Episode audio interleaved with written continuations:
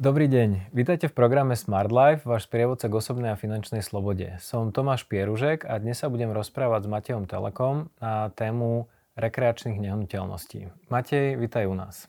Ahoj, ďakujem za pozvanie. Matej je CEO spoločnosti realitnej kancelárie Quick Real. Ako maklér pôsobí 12 rokov a posledné 2 roky aj investuje do, do rekreačných nehnuteľností. Matej je taktiež lektorom pre Slovenskú realitnú akadémiu a momentálne študuje realitné právo tu v Bratislave. Niečo dôležité, Matej, čo som o tebe zabudol povedať? Vystihol si to úplne perfektne. OK, fajn. Poďme, poďme Matej, najprv k otázkam na teba. Ako si sa dostal k realitám a k realitnému biznesu? No, k biznisu ako takému ma to ťahalo asi od malička. Väčšinou som sa hrával na obchod už ako dieťa. Paradoxne pochádzam z učiteľskej rodiny. E, nikto teda z príbuzných a teda z rodičov nemá nejak blízko k tomu obchodu. Takže viac menej som bol taký samoraz, no a v podstate keď som dovršil plnoletosť, tak som iba te, tie hračkárske peniaze vymenil za tie reálne. Uh-huh. A čo ťa viedlo práve k nehnuteľnostiam? Prečo si nevybral povedzme cestu bankára alebo nejakú inú finančnú cestu? Uh-huh.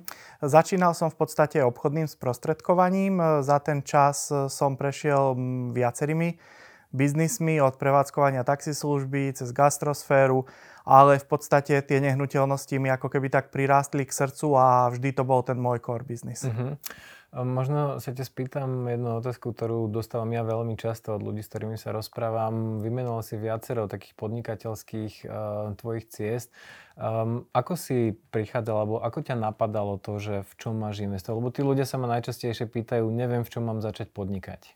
Tak určite človek, ktorý chce podnikať dlhodobo a úspešne, musí podnikať v oblasti, ktorej jednak rozumie a druhá sa mu tá oblasť musí nejakým spôsobom povedzme to, musí mu byť blízka k srdcu. Hej, nemôže to byť len tak, že robím to čiste pre peniaze a nič iné ma nezaujíma. Vtedy to človek dokáže manažovať alebo ten biznis ťahať viac rokov a ťahať ho relatívne úspešne. Hm.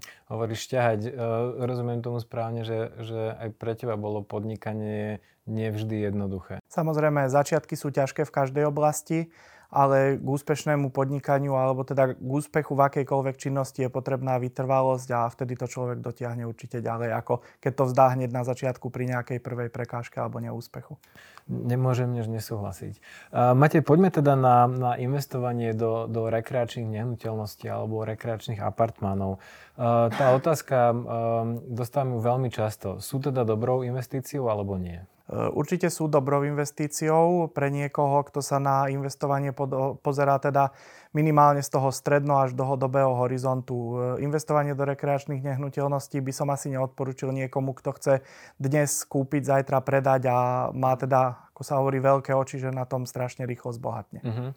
Ako, um, ako vlastne funguje investovanie do takýchto rekreačných nehnuteľností? Funguje ako každý iný biznis. K tomu, aby si človek vybral správne, si musí určite urobiť prieskum trhu. Neodporúčam kupovať horúcou hlavou alebo na základe nejakej veľmi vyčačkanej reklamy. Ja keď som teda začal sa zaoberať touto sférou investovania, tak som si urobil taký ten mystery shopping. Vytipoval som si niekoľko rezortov, kde by tie rekreačné nehnuteľnosti mohli byť teoreticky pre mňa zaujímavé.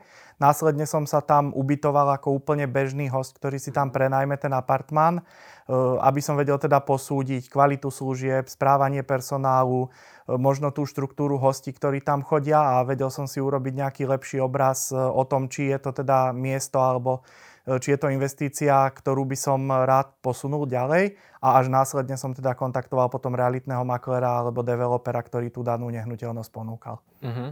Takže, takže nekupoval si to tak, že našiel si zaujímavú peknú reklamu na internete a, a povedal sa si super nápad, idem do toho. Spravil si si ten vlastný prieskum, hej? Áno, presne tak. Paradoxne ja sa tým reklamám alebo tým pekným reklamám snažím vyhýbať, nakoľko mám už z praxe za tie roky potvrdené, že čím krajšie je niečo reklamované, tým možno tie písmenka na zmluve sú v závere menšie a nie je vždy všetko zlato, čo sa blíšti. Platí to aj v tejto sfére. Hej, nemôžem znova len nesúhlasiť. Máte, um, ako to je vlastne s tou správou? Lebo aj čo sa týka Airbnb, um, je to v podstate ten, ten, ten obrad tých, tých hostí uh, je úplne niečo iné, ako keď sa pozeráme na nejaký dlhodobý prenájom nehnuteľnosti. Takže Ako, aké sú tie základné modely fungovania týchto prenajmov? Kto vlastne sa stará o tých hostí a o to ubytovanie, odubytovanie? Ako toto funguje? Celý podcast je dostupný v rámci členskej zóny Smart Life Club. Ak ste už členom Smart Life klubu, prihláste sa do klubu a vypočujte si celý podcast.